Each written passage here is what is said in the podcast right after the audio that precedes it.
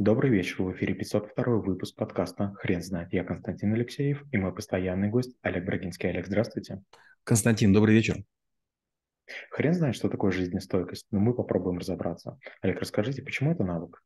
Жизнестойкость – это способность человека, личности, индивидуума а, выдерживать сложные ситуации, стрессовые, сохраняя при этом некий внутренний баланс, преданность своему делу, без снижения успешности деятельности, эффективности и результативности.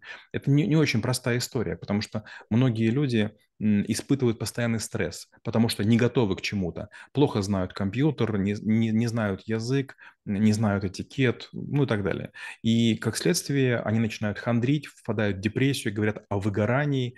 Это характеризует низкую жизнестойкость. Высокая жизнестойкость – это я старательно делаю то, чтобы стать лучше, успешнее, а антоним, да, как бы не жизнестойкость – это я не извлекаю уроков, я не напрягаюсь, я ищу виноватых вместо того, чтобы действовать активно.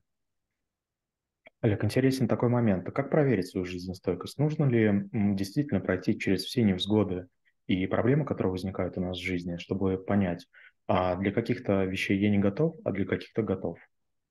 Всегда для любого человека можно найти такой стрессор, после которого он расклеится. Кого-то увольняют, кому-то понижают зарплату, от кого-то уходит эм, партнер, кто-то теряет родителей или детей. И вот в этот момент, конечно же, наступают такие якобы темные времена. Но есть люди, которые могут погоревать и потом себя собрать в руки. А есть люди, которые начинают на это ссылаться. Вот, кстати, коучи, тренеры, менторы, психологи, которые нам говорят, там папа бил, мама обижала, говорят, вот в детстве была травма, родовая травма, она тебя преследует. Это чушь собачья. Я все время говорю, что счастливое детство никогда иметь не поздно. В любую секунду примите решение. У меня была самая лучшая семья, неважно, полная, неполная. У меня самая лучшая мама, она же меня кормила, поила, я же не сдох. У меня лучший папа, да, если был только, только момент зачатия. Все равно, благодаря нему я выгнал, вы, вы, как бы в этой гонке выиграл не было бы даже этого там секундного полового акта, не было бы меня.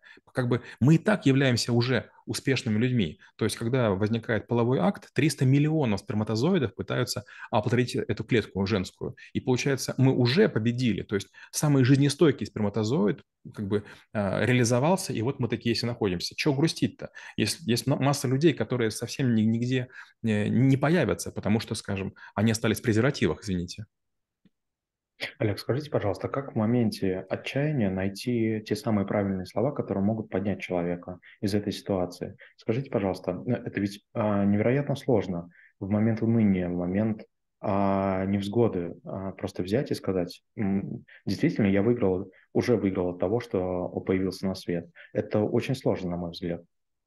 Знаете, вот слабые люди, они постоянно ссылаются на правительство, на законы, на нацию, на расу, на религию, на успешность окружающих и так далее.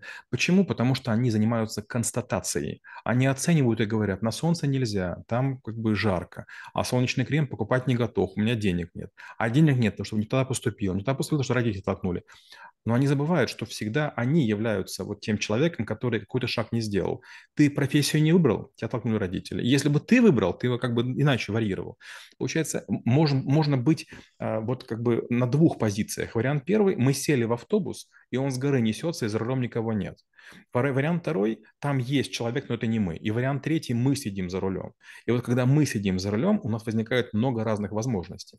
А, мы как-то проходили сестрой курс контраварийного вождения, она первая, потом настояла на, на мне, и меня пару раз в жизни спасала. То есть начинается какое-то на льду история или там какое-то столкновение, и из-за того, что я научился контраварийному вождению, автоматически начинаю крутить маятник или в одну сторону рулем, или во вторую сторону. Не такая простая история. Я потратил 10 часов жизни для простого движения. В одну сторону крутить руль, в другую. 10 часов, часов жизни. И трижды это спасало там, меня и моих пассажиров в очень сложных ситуациях. Один раз колесо лопнуло, один раз там, по нам стреляли, стреляли, а один раз, к сожалению, там другая машина вылетела навстречу. И получается, вот если бы я был не жизнестойким, я бы сейчас в больнице лежал бы и рассказывал, какой плохой тот водитель, да, или там кто стрелял, или и, там кирпич, который там, на который я наехал.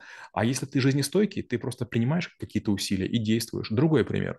Когда я учился в Киевском политехе, на первом курсе нас все время били. То старошкурсники били, это было не очень часто, то били местные ребята, шулявские какие-то там шантропа. И в какой-то момент э, мы там ходили ходили там все синяками, этого не замечали педагоги, этого не замечали всякие воспитатели. Все читали нормально, парни подрались. А нам было не до смеха, у нас забирали продукты, еду, нас обижали мы стали тренироваться. И через время мы как бы возглавили службу безопасности. То есть мы там дрались с кем угодно, мы никого не боялись, мы там стали такими лысыми, накачанными зверьми. Да? Мои родители очень переживали, думали, что я бандитом стал. А я был, наоборот, антибандитом. И получается, было очень много друзей моих, которые ко мне приходили за защитой. Вопрос, а почему они не качались? То есть для того, чтобы вот этого там достичь, мне пришлось, допустим, там, сделать, там, не знаю, по 10 тысяч ударов там рукой, ногой там в разных э, стойках. Мне пришлось там отжаться там суммарно, не знаю, там, может, 50 тысяч раз. Вопрос, а почему они этого не сделали? А все очень просто, не жизнестойкие. Олег, скажите, пожалуйста, насколько критично в какой-то момент а, неудачи человеку какое-то время не очень продолжительное, или, может быть, даже какое-то время продолжительное, сделать паузу и, и отпустить руки с руля, а если следовать аллегории той, которую вы привели, что автобус может, может лететь в пропасть, и вы должны им управлять. По поводу с руля есть такая шутка. Я не с руля, я чебурашка. А, смотрите, вот знаете, э, вся моя жизнь, да, это вызов. Я из э, семьи, где по линии мамы у меня были сироты, да, то есть мы из бедной семьи. А, с другой стороны, как бы оказалось, что вот я не, не имею никаких талантов. И поэтому, что бы я ни делал, а, и в школе, и я три школы сменил, и в ВУЗе, а я в пяти вузах учился, и на работе, а я в шести странах работал, всегда я подвергался всяким гонениям. То я был русским на Украине, то я был евреем среди казахов, то еще, то еще, то еще, то еще. И знаете, вот была масса моментов, когда можно было ныть и, и выть.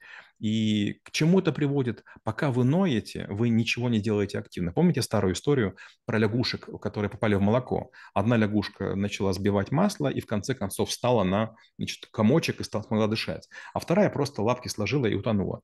А, когда мы говорим про жизнестойкость, в первую очередь это вовлеченность, commitment, это включение в процесс. Например, а, сколько нехороших комментариев пишут под нашими видео. У нас сейчас 5200 видео. Практически каждый день какой-то мудак пишет нам какую-то гадость. Что я делаю? Я дважды ночью встаю, удаляю комментарии, чтобы ни моя супруга, ни мои соведущие, ни моя мама, ни моя дочка этого не увидели. Это что? Это вовлеченность. Следующее – это контроль. Контроль – это означает, что у меня есть некий файл, в котором я постоянно отмечаю, что мы сделали, сколько прошли. Перед каждым записью нажимаю плюсик, двигается в Excel столбец, и мы знаем, что мы записываем. Мы движемся, движемся, движемся, и я знаю, в какую дату, какой выйдет э, видео и так далее. Следующее – это принятие риска или челлендж.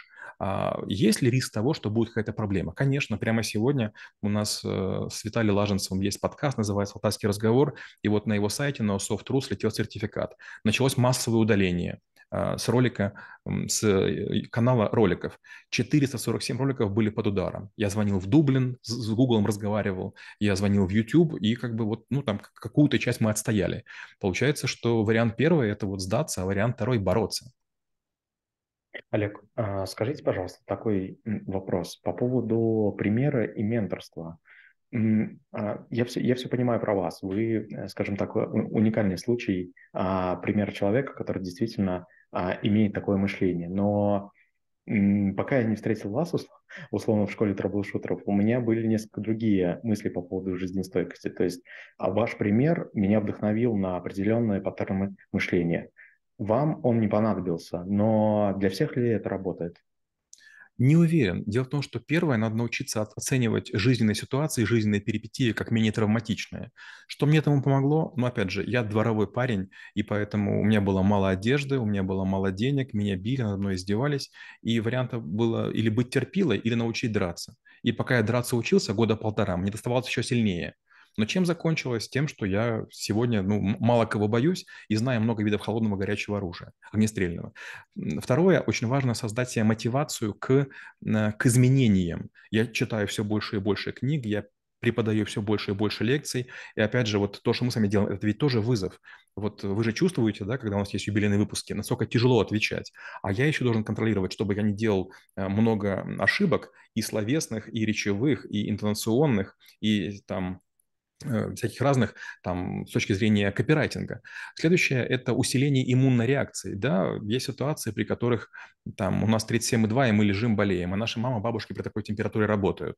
И бывает такое, что я не сплю там, скажем, по двое, по трое суток, но выхожу в эфир, и все думают, наверное, что у меня вот эти вот мешки под глазами, потому что там, ну не знаю, придумаю чего-то. Да я тупо не сплю.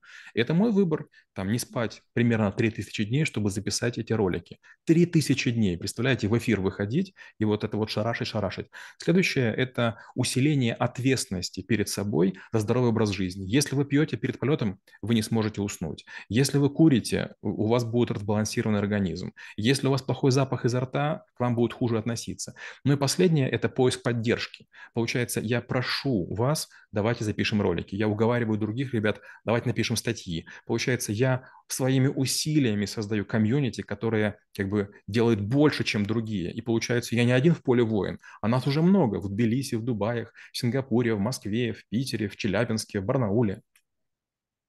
Олег, как вы думаете, если человек может сказать, кажется, меня уже ничему не удивить, ничему не сломить в жизни, то тогда я освоил этот навык.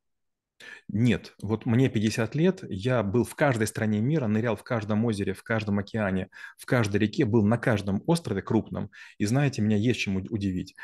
Постоянно возникают какие-то стрессоры, которые вот, ну вот, которых я не испытывал. Да, я уже видел кровь, и, там, я увидел убийство, да, я видел, как, как людей калечат, но все равно возникают страшные истории. Допустим, когда при вас впервые убивают а, браконьеры э, слона, это очень страшно. Когда вы видите, что в каком-то аэропорту где-нибудь в Эквадоре украдут э, ребенка, и мама кричит, наверное, его разбирают на, на органы, это ужасно. Когда я в Непале видел целую деревню, где у людей вырезана почка, потому что им сказали, сказали люди, что э, почки – это бобы, они отрастают. У, целого, у целой деревни вырезали почки, да, там долларов по 600 им. Представляете, как людей обманули. И когда вы это видите, вы думаете, боже мой, ну как это возможно? Опять же, я дайвер. Когда была такая история, я нырял на большом барьерном рифе с партнером, и когда мы выныривали, мы не смогли всплыть. Знаете почему?